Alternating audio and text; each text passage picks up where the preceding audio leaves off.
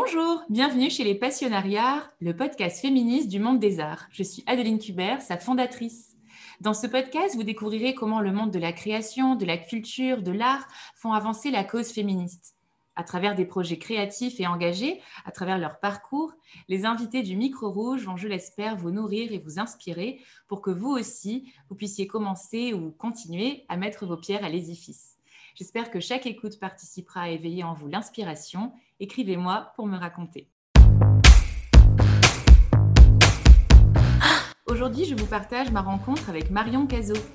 Doctorante en histoire de l'art contemporain, elle anime des colloques, conférences, quand elle ne crée pas des événements culturels. Elle s'intéresse aux questions de représentation queer dans l'art, au sujet du genre, ainsi qu'au travestissement. En 2019, elle lance We Are Queer, We Are Here, qui rassemble des artistes autour d'une exposition et met ainsi en lumière les artistes trop souvent mis dans l'ombre, écartés. Si je la reçois au micro rouge des passionnariats aujourd'hui, c'est pour parler de ses combats et de ses engagements, mais surtout de la façon dont elle les mène. Bonjour Marion et merci d'avoir accepté mon invitation. Bonjour, merci à toi. Marion, est-ce ton parcours en histoire de l'art qui t'a mené à tes engagements actuels ou étais-tu déjà conscientisée sur les questions qui guident ton travail? Alors, je dirais que c'est plutôt mes engagements qui m'ont guidée vers un parcours d'histoire de l'art que, le contraire, puisque du coup, j'étais déjà militante euh, à l'adolescence. Très bien. Voilà, donc du coup, ça, je m'intéressais beaucoup aux questions de représentation euh, des minorités. Donc du coup, en fait, euh, je m'interrogeais entre la philo et l'histoire de l'art. Et dans une volonté de rester dans euh, le territoire béarnais, bah, en fait, la fac de Pau ne propose pas de parcours de philo, donc du coup, j'ai pris histoire de l'art. Alors, d'où viens-tu exactement? Et surtout, comment tu es devenue militante? Alors, en fait, je, viens de Béarn, donc euh, dans le sud-ouest de l'État français, et plus particulièrement de, Vallée d'Ossau. Euh, donc, euh, moi, j'ai un grand, attachement au territoire et, aux, questions, locales et d'Occitanie. donc, pour moi, ça me paraissait important de faire tout mon parcours universitaire dans cette fac.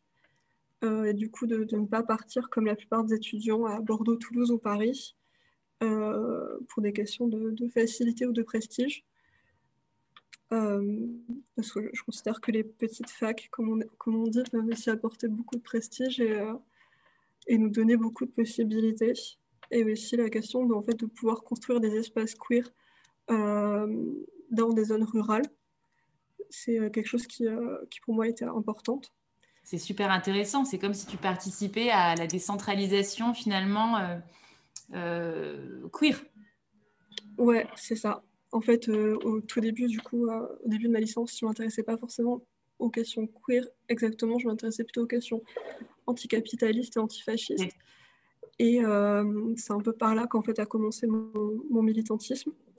Après, après avoir passé un an à Berlin dans des dans des groupes antifascistes. Euh, c'est un peu ça qui m'a qui m'a guidée quand je suis revenue.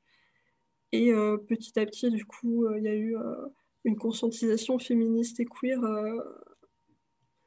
durant ma licence, notamment grâce à une, chargée de TD qui nous a fait un cours d'histoire de l'histoire de l'art et qui nous a montré à quel point en fait, les historiens de l'art sont, misogynes et ont ben, effacé les, les artistes, les artistes femmes euh, des livres d'histoire de l'art. Et en fait, ce, cours m'a beaucoup marqué. C'est un cours que j'ai eu en L1. Et euh, ça a un petit peu, en fait, toujours guidé mes choix d'exposer. Donc, je faisais plutôt des exposés soit sur des sujets politiques, soit sur des artistes femmes. Et euh, du coup, tout naturellement, mon sujet de mémoire, ça a été la question du travestissement au XXe siècle. Et du coup, ça a déboulé sur mon sujet de thèse, du coup, dans les performances queer au XXIe. Carrément. Et c'était ma, seconde question.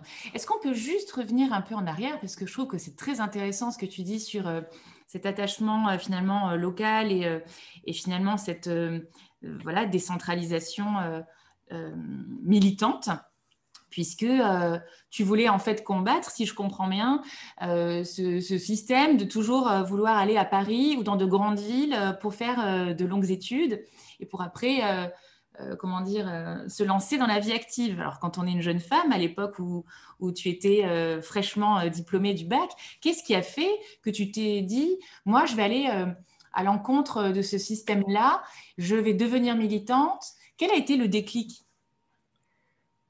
Alors, du coup, j'étais militante anticapitaliste depuis mes 14-15 ans. Donc, j'ai commencé à, j'ai commencé assez tôt à, rentrer dans des organisations et à participer à des manifestations. Est-ce que tu peux nous parler de ça? Parce que c'est, moi, je trouve extrêmement rare d'être politisé euh, à cet âge-là. Est-ce que tu peux nous raconter la genèse? Oui, bah en fait, j'ai été en collège euh, privé catholique, qui est euh, du coup dans ma ville un des collèges les plus stricts et, et les plus intégristes.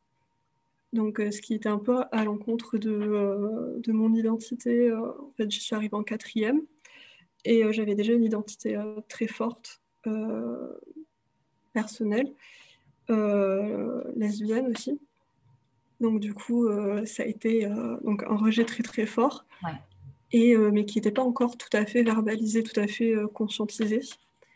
Et en fait, euh, en fait tout, bêtement, euh, notre prof d'histoire, qui était un, personnage euh, très réactionnaire, a commencé, en fait, à, son fil rouge du, programme de l'année, c'était l'anticommunisme. Ah ouais, c'est euh, Ouais. Et du coup, je me suis dit, en fait, je, déteste ce gars. Donc, ben, peut-être que du coup, ce qu'il déteste, ben, peut-être que je vais aimer. Voilà. Et du coup, j'ai commencé à lire des bouquins sur le communisme. Et euh, du coup, ça, en fait, ça a commencé comme ça. Excellent ce raisonnement. par, esprit de contradiction.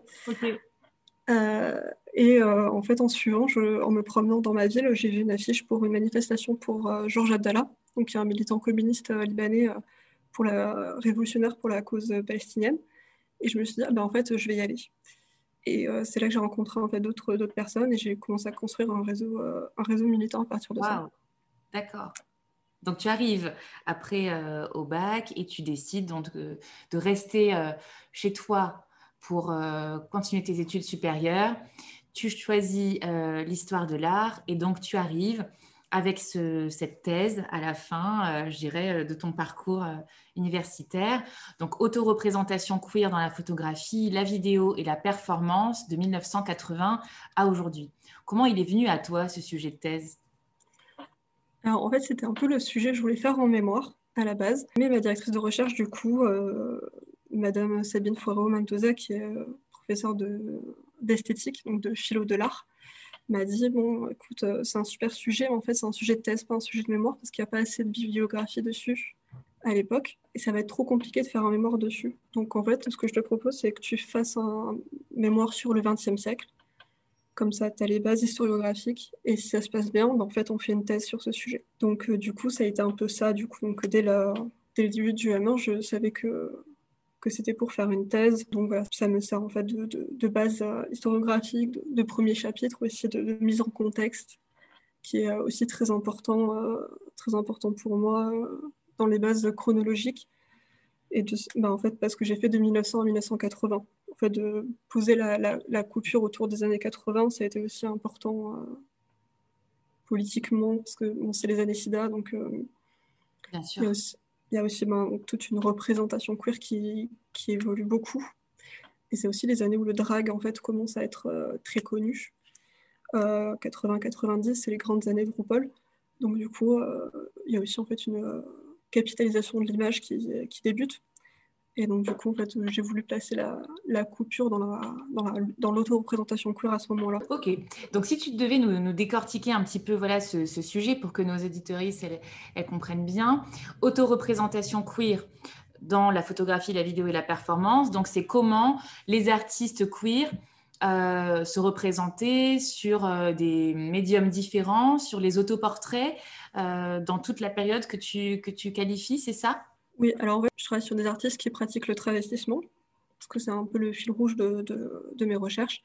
Et en fait, c'est de savoir comment, euh, ils mettent en scène euh, ce, travestissement, que ce soit donc euh, photo, vidéo, performance, sachant que souvent les photos et les vidéos que, que j'étudie sont en fait des traces des performances, des sortes d'archives. Et donc, du coup, ça mélange artistes institutionnels, enfin, ce qu'on appelle institutionnels, donc des artistes qui sont euh, acceptés dans les musées, dans les centres d'art contemporain, euh, qui peuvent être financés par, euh, par, par exemple, le ministère ou des choses comme ça. Et des artistes non institutionnalisés, plus underground, comme les artistes drag, qui du coup évoluent dans un autre milieu, qui n'est pas forcément un milieu muséal.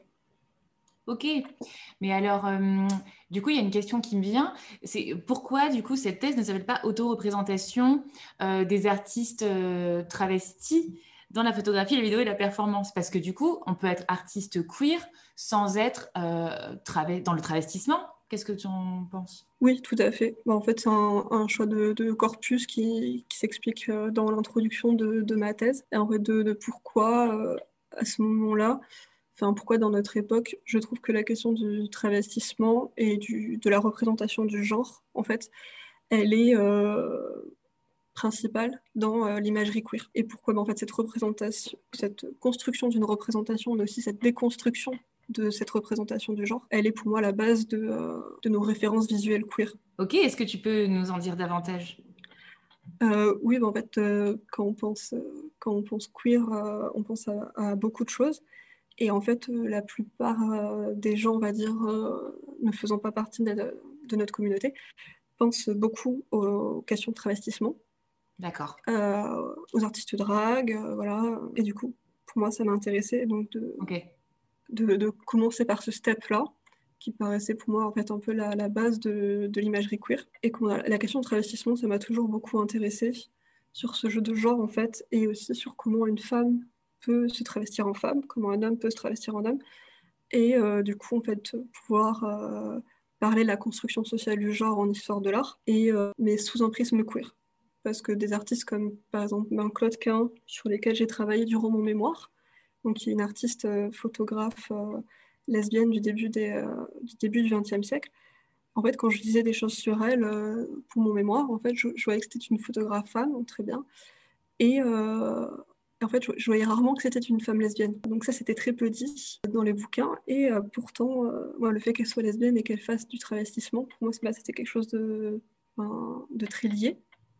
Et en fait, euh, l'analyse omettant son orientation sexuelle me paraissait tout à fait inutile. Et voire fausse en fait, parce que du coup, ne prenant pas en compte son statut de femme lesbienne, que dire de son travestissement à, à part des éléments, on va dire, objectifs du type elle utilise un costume trois pièces sur un fond sombre, blablabla.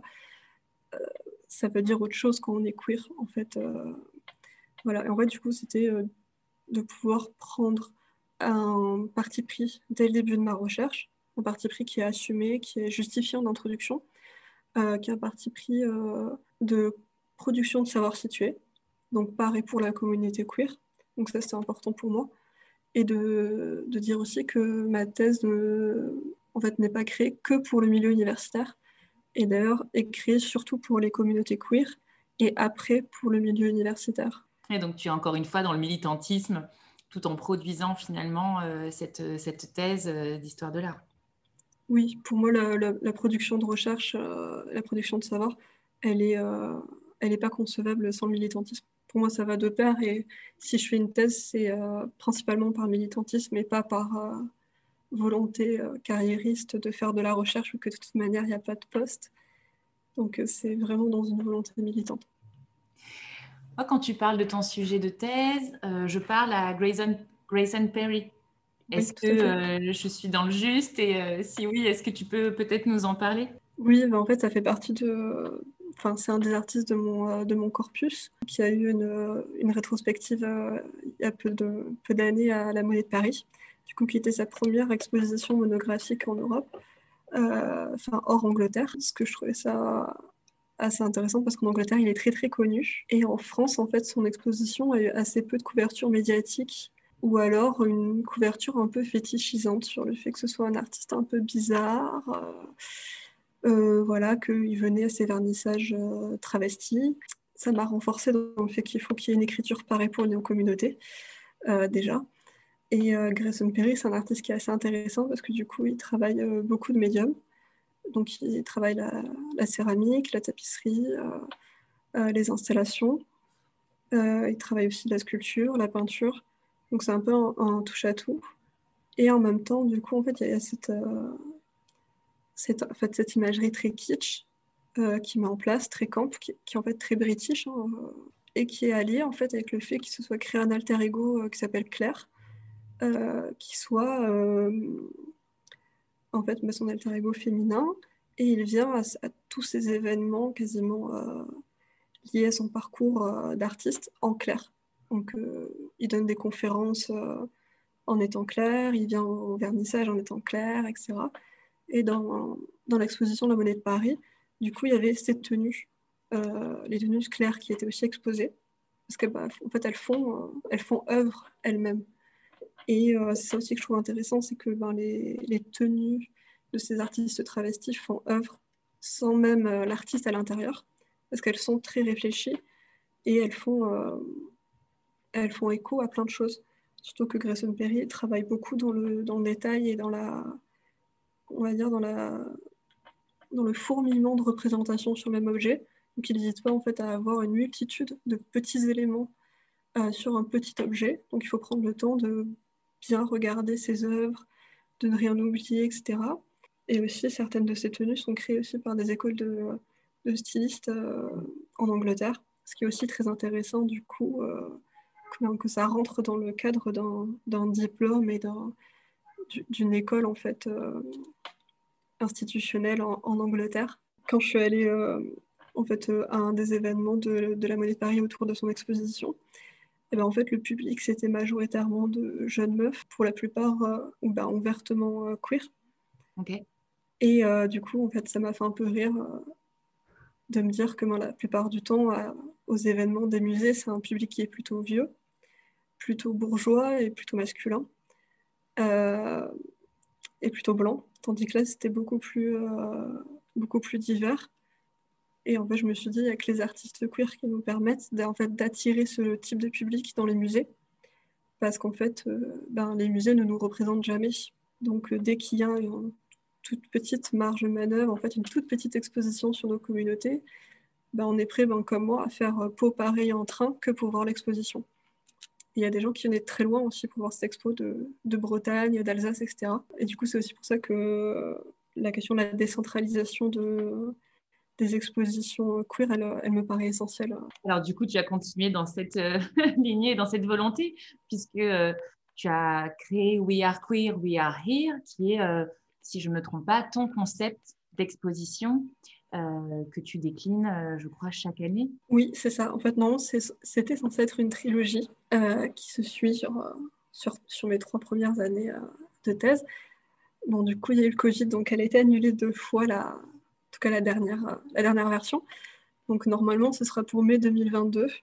Donc euh, c'est un concept d'exposition autour de, de mon sujet de recherche, en fait, euh, d'artistes queer. Donc c'est beaucoup d'artistes euh, drag français et françaises, principalement pour en fait bah, montrer que le drag, c'est pas seulement les queens qu'on voit sur RuPaul, mais qu'en fait il y a d'autres représentations. Il y a d'autres façons de faire du, drag. Et donc j'essaie en fait à chaque exposition de montrer une grande diversité des écoles, une diversité des, euh, représentations, avec euh, une appétence particulière pour tout ce qui est euh, post-genre et Aurore Queen. Donc un type de drague en fait un peu plus futuriste, on va dire, qui abolit un peu la question de la binarité du, du genre. Tu peux nous le décrire Tu peux nous donner des détails J'avoue que je, je, je ne m'y connais pas du tout. oui, en, fait, c'est des, des, drags qui, du coup, ne, ne veulent plus euh, être drag queen ou drag king, donc euh, se travestir en femme ou en homme, mais en fait, se travestir dans, euh, dans la création d'un individu, d'une identité qui n'est pas genrée ou pas forcément genrée. Ok. Et qui du coup ne va pas reprendre en fait les attributs féminins ou masculins typiques et qui vont créer plutôt en fait des, des figures euh, post-humaines où euh, la morphologie même euh, du corps humain va être modifiée avec par exemple des, des prothèses où le genre en fait ne sera plus le centre de leur performance. Ok, donc c'est un peu euh, la non-binarité futuriste euh, du, du, drag. Oui, c'est ça. C'est en, fait, en fait c'est entre le drag et la performance artistique, puisque du coup, en fait, le genre est à la fois au centre, puisqu'il y a une déconstruction du genre, mais à la fois plus du tout au centre, parce qu'il y a une narrativité de la performance qui est mise sur, euh, d'autres sujets, sur autre chose. donc, en fait, c'est un type de drag qui m'intéresse particulièrement dans ma recherche, mais aussi dans la, scénographie et la construction de l'exposition parce que c'est des représentations qu'on a rarement, qu'on voit rarement. Et, euh, et, en fait, du coup, de pouvoir bah, montrer les photographies de ces artistes, euh, ça m'intéresse aussi dans la, dans la notion de réception, comment en fait le public va agir et va réagir devant ces photos. Euh, donc c'est pour ça que je suis très attentive lors des vernissages à bah, en fait, comment, comment les gens se comportent, qu'est-ce qui se dit en fait devant les photos.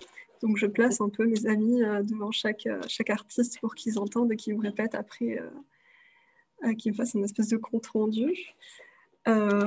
et après, en fait, dans le cadre de cette exposition, je monte aussi des. après le vernissage, il y a une soirée, une soirée drague avec du coup des shows de plusieurs artistes. Donc là, en on avait commencé petit la première année.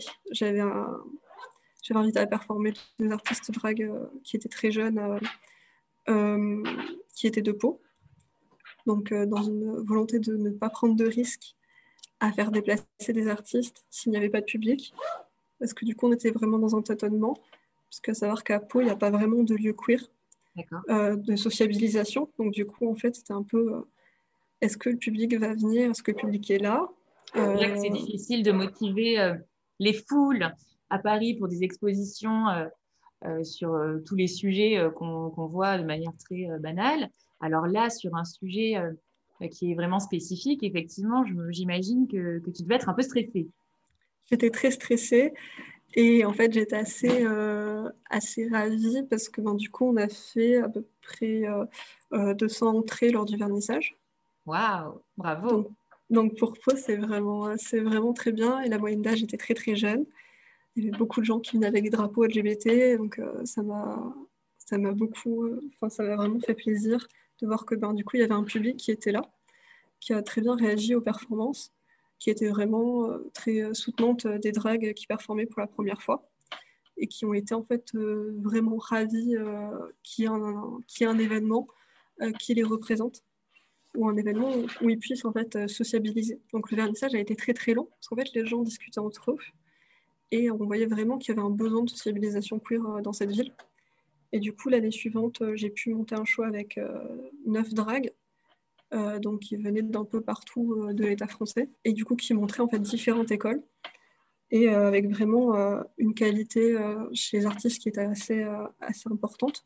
Donc du coup, là aussi, en fait, on a fait, en fait, on a fait 300 places, 300 entrées, euh, ce qui était le maximum légal de la salle, et après on a dû refuser des gens du coup. Donc ça, c'est le luxe absolu qu'on n'aime pas, hein, parce qu'on voudrait que tout le monde puisse l'avoir, mais c'est un, signe en tout cas de grand succès. Oui, ça c'était vraiment euh, bah, en fait mon meilleur souvenir d'exposition, en fait de, voir que ben, les gens étaient là et de voir aussi qu'il y avait des parents qui accompagnaient leur euh, leur ado, leur ado queer. Wow. Ça, ouais, ça, ça a été vraiment. Euh, en fait, quand j'ai vu des gens qui étaient à l'âge de mon père, qui accompagnaient leur ado de 16-17 ans, euh, et qui disaient T'as vu, il y a des gens comme toi et tout. Bon, ils parlaient, pas, parlaient pas forcément avec les bons mots, mais c'était touchant de voir qu'ils les accompagnaient en tout cas et qu'ils ben, les supportaient dans leur, euh, dans leur identité. Mais carrément. Et après, à la, à la, fin du, du show, donc c'était vraiment euh, une sensation incroyable de voir ben, toute la salle qui était pleine, euh, les gradins qui étaient pleins, les dragues qui étaient ravis en fait d'avoir performé euh, ben, dans une, entre guillemets, une vraie salle de spectacle, puisque c'était dans une, une, salle de concert avec un G-son, un G-lumière. Donc c'était de très bonnes conditions de, performance pour les artistes. Et ben, de voir que les artistes et à la fois le public étaient ravis, ça m'a beaucoup motivé, beaucoup touché aussi. Et euh, à la toute fin du, vernissage, en fait, il y a une, jeune fille qui vient me voir avec son papa. Et euh, son papa qui a une soixantaine d'années, euh, avec sa petite barbe blanche et tout. Et elle m'a dit Ouais, j'ai commencé à regarder les drags sur RuPaul et tout. et Et après, j'ai compris que j'étais lesbienne. Et, et, son papa, qui était là en train, en train, de nous écouter à côté et tout, était là. J'ai passé en fait ben, quasiment toute ma vie à croire que j'étais hétéro. En fait, j'ai compris que j'étais lesbienne. Et maintenant, avec mon papa, on regarde on regarde toutes les saisons de RuPaul ensemble. Et euh, ben, peut-être que mon papa, il va faire du drag aussi. Ah, c'est incroyable. J'étais là, waouh, genre, euh, je veux trop avoir un papy drag dans mon show, quoi. Euh, alors, est-ce que tu peux nous parler de cette série? Oui, alors RuPaul Drag Race, du coup, c'est un concours de drag, de drag queen qui, qui a cours depuis le début des années 2000 qui est en fait euh, organisée euh, par euh, RuPaul, qui est l'une des drag queens les plus connues au monde, qui a vraiment monté sa célébrité dans les années 90, qui a fait notamment des campagnes de pub pour MAC Cosmetics, enfin vraiment qui est une très grande figure aux États-Unis. Et en fait, toutes ces. donc là, on est, je crois, à la 15e saison, quelque chose comme ça. Donc c'est vraiment assez impressionnant. Euh, avec une quinzaine de drag queens à chaque fois qui font euh, donc euh, semaine par semaine des challenges, des défis où elles doivent créer des tenues, interpréter des rôles en fait. et donc le jury qui est composé de quatre personnes, dont RuPaul, va éliminer petit à petit des gens. Et les deux queens qui sont dans le bottom, donc qui sont les dernières de chaque saison, enfin de chaque, chaque série, pardon, euh, va devoir se, confronter dans un lip sync, qui est toujours le, un des moments les plus, euh, les plus sensationnels de l'épisode, en fait, parce que c'est là où elles mettent toute leur énergie pour rester, parce que bien, du coup, la gagnante reste et l'autre, elle part, en fait. Et donc, euh, du coup, on a des, des, spectacles, en fait, qui sont très impressionnants, des performances très fortes, émotionnellement, ou, ou même du point de vue physique, de ce qu'elles peuvent donner, en fait, dans leur corps, de toutes les donc là, tu parles de danse, de chant Oui, en fait, c'est ça, c'est, du, c'est de la danse, en fait, de la performance sur un, sur un playback. elle doit vraiment interpréter cette chanson, euh, parfois devant l'artiste même, parfois, en fait, l'artiste qui a fait cette chanson est dans le jury, donc c'est quelque chose qui doit être très impressionnant à faire.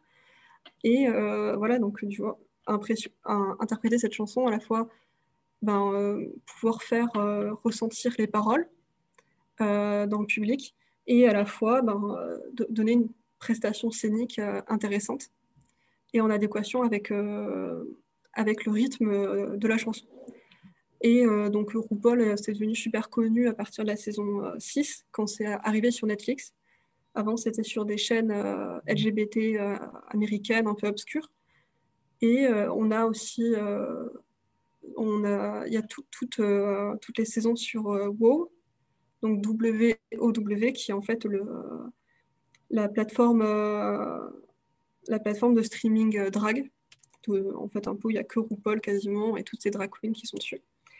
Donc, c'est un peu à part de, Netflix. Mais euh, Netflix a vraiment permis une, grosse médiatisation de la question drag, de la visibilité drag et de RuPaul, avec bah, derrière une capitalisation très forte de ces queens qui deviennent super connues, qui sont très bien payées, euh, celle qui gagne, elle a 100 000, dollars, euh, une tournée internationale. Euh, donc, en fait, c'est là qu'en fait, on voit, en fait, premièrement, une différenciation dans les drags qui sortent de RuPaul Drag Race et les drags qu'on dit locales. Donc, pour, mon, pour ma thèse, du coup, moi, je vais voir différents shows. Donc, je vais aller voir plusieurs shows de, de qui ont été gagnantes ou qui ont participé à RuPaul Drag Race. Et en fait, euh, on voit que le public n'est pas le même que quand on va voir des shows de, de drague euh, locale. Euh, diffère Ouais, ça, ça, diffère en fait sur la question de la classe notamment. Parce que du coup, les places euh, pour des queens américaines, c'est autour de 80 euros. Donc c'est quand même un, un, budget qui est important. Tandis que pour des soirées de local, local queen, c'est soit à prix libre, soit 5, 10, 15 euros. Euh, donc du coup, en fait, on voit bien que le public est très très différent et qu'en fait, le public qui va se déplacer pour voir, euh, par exemple, Violette Chachki ou euh, Ivy Oddly qui sort de RuPaul Drag Race, ne va pas se déplacer pour voir des local queens. En fait, eux, ils veulent voir que des filles qui sont sorties de RuPaul Drag Race et en fait, la scène drag locale, on va dire même parisienne, ne les intéresse pas, ou très peu. Donc ça, c'est aussi assez intéressant de voir une différenciation qu'il y a. Et après, on va dire que moi, je suis assez critique, enfin, la communauté queer est assez critique de, de RuPaul pour pas mal de choses notamment par le fait qu'en fait, il est très autoritaire euh, dans, sa, dans son émission et dicte en fait des règles de, sur le drag. Et donc, en fait, on a l'impression, quand on regarde RuPaul et qu'on ne connaît pas le drag euh, par ailleurs, qu'en fait, tout ce qu'il dit, ben, c'est un peu, euh, peu l'évangile du drag. Et en fait, ben, du coup, s'il dit, ouais, ben, en fait, une drag, il faut qu'elle porte une fausse poitrine. Bon, bah, ok, toutes les drags doivent forcément porter une fausse poitrine, et celles qui n'en portent pas, ben, en fait, c'est pas de vraies drag queens encore, une discrimination euh, euh, et un système d'oppression à l'intérieur d'un système où normalement il ne devrait pas y en avoir, c'est ça? C'est ça, en fait, il y a en fait une création de, de code, une codification très forte des corps euh, drag. Et par exemple, RuPaul a déjà dit plusieurs fois en interview qu'il était pour lui insensé que des femmes soient des drag queens que le, le drag euh, demandait forcément en fait, une inversion du, du genre et que euh, et qu'il ne voulait pas euh, faire performer des drags qui soient des, des meufs trans. Ah oui, ça c'est carrément transphobe comme propos du coup. Oui, oui, RuPaul a été vraiment traché plusieurs fois pour ses propos transphobes et notamment par des drag queens qui en fait sont passées dans son émission en, tant que, ayant un statut d'homme et qui ont fait leur coming out trans euh, après l'émission. Euh, comme Peppermint, par exemple, qui a fait son, bah, son, son, coming out de, meuf trans juste après l'émission et euh, qui a ben, du coup dit tout ce qui se disait en fait derrière les coulisses de RuPaul Drag Race sur les meufs trans et sur la question de la transidentité. Et c'est quelque chose de super violent. Bien sûr, et puis en plus, euh, euh, d'assez incompréhensible, pardonne-moi, mais j'arrive pas à comprendre comment on peut être transphobe quand on est au cœur euh, d'un milieu performatif qui joue avec les genres et qui est très libéré de tout préjugé sur tout ça. J'ai du mal à comprendre. en fait, il y a une transphobie qui est assez internalisée chez beaucoup d'hommes gays. Et en fait, du coup, c'est ça, en fait, euh, chez RuPaul, euh, lui, il tient beaucoup à son identité d'homme gay, euh, artiste drag, et en fait, du coup, en fait, il, ne, comprend pas ce besoin de transition, cette question, en fait, d'identité, d'identité trans.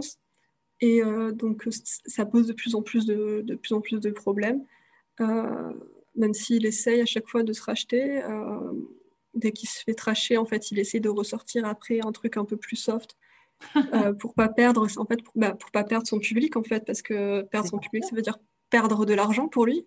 Et il est vraiment dans une volonté de, euh, bah, de capitaliser son image euh, jusqu'à ce que capitaliser son émission même, parce qu'il y, a en fait il y a tellement de saisons qui, qui passent qui sont tournées tellement vite. Il y a 13, non? Il y a 13 saisons, un truc comme ça. 15, 15 plus plus les All-Stars qui sont en fait euh, des saisons où ce sont des drags qui ont déjà participé euh, à RuPaul Drag Race mais qui n'ont pas gagné, euh, qui se re-rencontrent. Ouais, c'est un business. C'est un, gros business. Il y a aussi l'émission qui s'est créée au Canada, au Royaume-Uni, en Thaïlande et en Hollande. donc toujours sous le nom de RuPaul Drag Race. en Allemagne, il y a une, il y a aussi une émission, mais qui n'appartient pas à la firme de RuPaul. Donc en fait, il y a beaucoup d'argent qui se fait sur son nom, il y a beaucoup sur cette émission. Et donc lui, il est vraiment dans une volonté ben, d'essorer son public euh, à fond. Tant que ça marche, en fait, il va continuer, continuer, continuer les saisons. Euh, et quand ça ne marchera plus, ben, il fera autre chose. Euh, de toute façon, il est déjà, il est pété de thunes, donc ce sera plus, enfin, c'est pas tellement un problème pour lui, on va dire.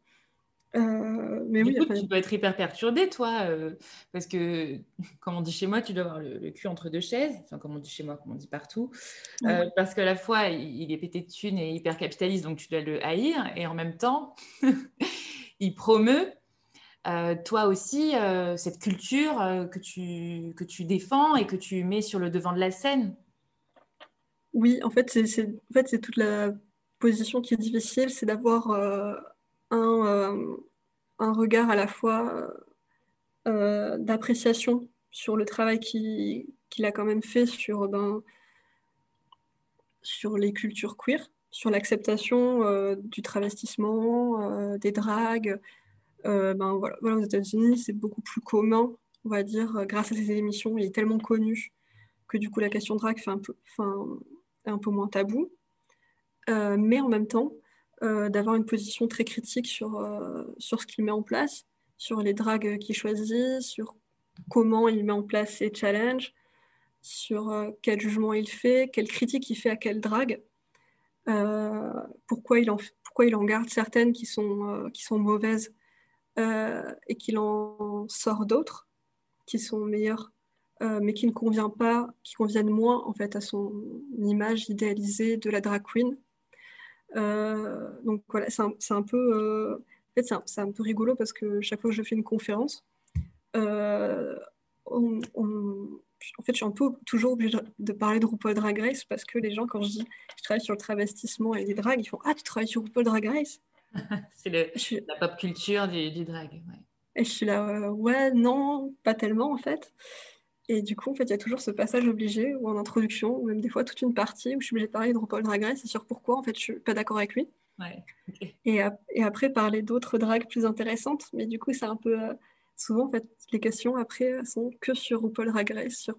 En fait, les gens ne comprennent pas pourquoi je ne suis pas d'accord, alors qu'ils participent à une forme euh, d'acceptation du drag. Mais en fait, par cette acceptation, ils participent aussi à un phénomène de mainstreamisation du drag. Et euh, ben, du coup, moi, je, suis dans un questionnement sur est-ce que le drag avait besoin, euh, est-ce que le drag doit être accepté par la société dominante? Euh, est-ce qu'on a, est-ce qu'en fait, est-ce qu'on a besoin, nous en tant que queer, d'être acceptés par les autres? Est-ce que leur jugement a une valeur pour nous? Et en fait, c'est un peu les deux écoles entre queer, enfin, personnes LGBTI assimilationnistes et personnes LGBTI communautaristes. Donc les assimilationnistes vont vouloir être acceptés par les autres, on va dire par les dominants, montrer une image propre de nos identités. Euh, par exemple, le couple parfait qui a adopté des enfants, tout se passe bien, les enfants sont hétéros, sont euh, bien intégrés dans leur école, sont euh, voilà, pas du tout perturbés. il va y avoir un flot de photos de leurs gamins dans 3 milliards d'activités pour bien montrer que c'est des parents homo. tout le monde. Voilà, mais que voilà, leurs enfants sont trop bien, voire même mieux que ceux des enfants des hétéros. Alors qu'on ben, peut être parents gays et parents lesbiens et être de mauvais parents. Les hétéros le sont tous les jours, donc pourquoi nous, on ne pourrait pas être de mauvais parents? Ou euh, pourquoi nous, on pourrait pas être de mauvaises personnes, en fait?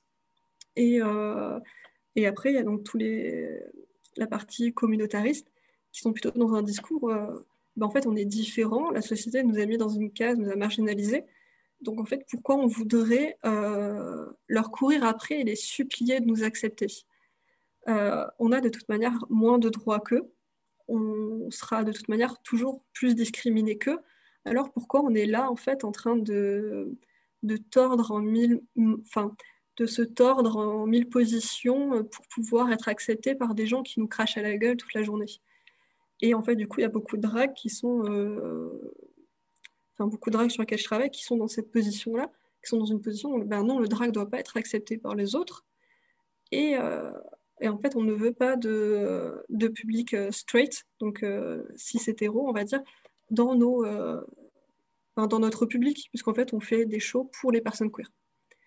Et donc, en fait, cette forme de mainstreamisation et de forme acceptable du drag que donne RuPaul, parce que du coup, il couronne plutôt, ou en tout cas, lui, il incarne une drague très féminine, très sexualisée, voilà avec des formes en 8, euh, euh, voilà, avec des robes trimoulantes, euh, ce qui est la version acceptable du, du drag. Parce qu'en fait, c'est la version d'une femme sexualisable qu'il donne. Et en fait, quand on sort de cette version-là, on ne fait plus du drag acceptable.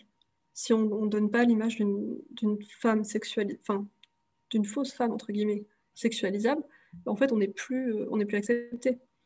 Donc euh, la question c'est est-ce que les queers doivent donner cette image-là, en fait, doivent perpétuer une forme de, ben, de misogynie dans, euh, dans, les représentations? Et voilà, du coup, c'est pour ça que moi, je suis très critique envers RuPaul et je mets plutôt en avant des, des dragues qui sortent un petit peu de, de ce schéma-là et qui donnent une, avoir une, image de la féminité qui est plus critique ou plus, plus dans une recherche d'une féminité puissante, on va dire plus héroïque. Euh, ou alors qui sortent complètement des codes de la féminité euh, idéale, euh, sexualisée, propre sur elle, et qu'on accepte en fait d'avoir des dragues qui font du sale, qui soient trash, qui n'aient pas de fausse poitrine, qui soient mal maquillées, qui ne portent pas de perruque. qui, tu nous citer par exemple pour qu'on puisse aller euh, voir et euh, aller suivre euh, tes recommandations Oui, bah alors, du coup, moi, je, travaille beaucoup sur, notamment pour la scène parisienne, Babouchka Babouche, qui, ah. Qui du coup est une, une drag queen qui crée son, son, personnage comme en fait une femme candidate à l'élection présidentielle de 2022 avec du coup des couleurs bleu, blanc, rouge qui en fait du coup tourne en dérision beaucoup le patriotisme français et la question de, la politique gouvernementale. Et donc, c'est vraiment euh, très camp, euh, très très drôle. Ces choses sont, euh, ah, excellents à voir. C'est vraiment, vraiment du drag comique de, grande qualité. esthétiquement aussi, c'est très, très, très au point.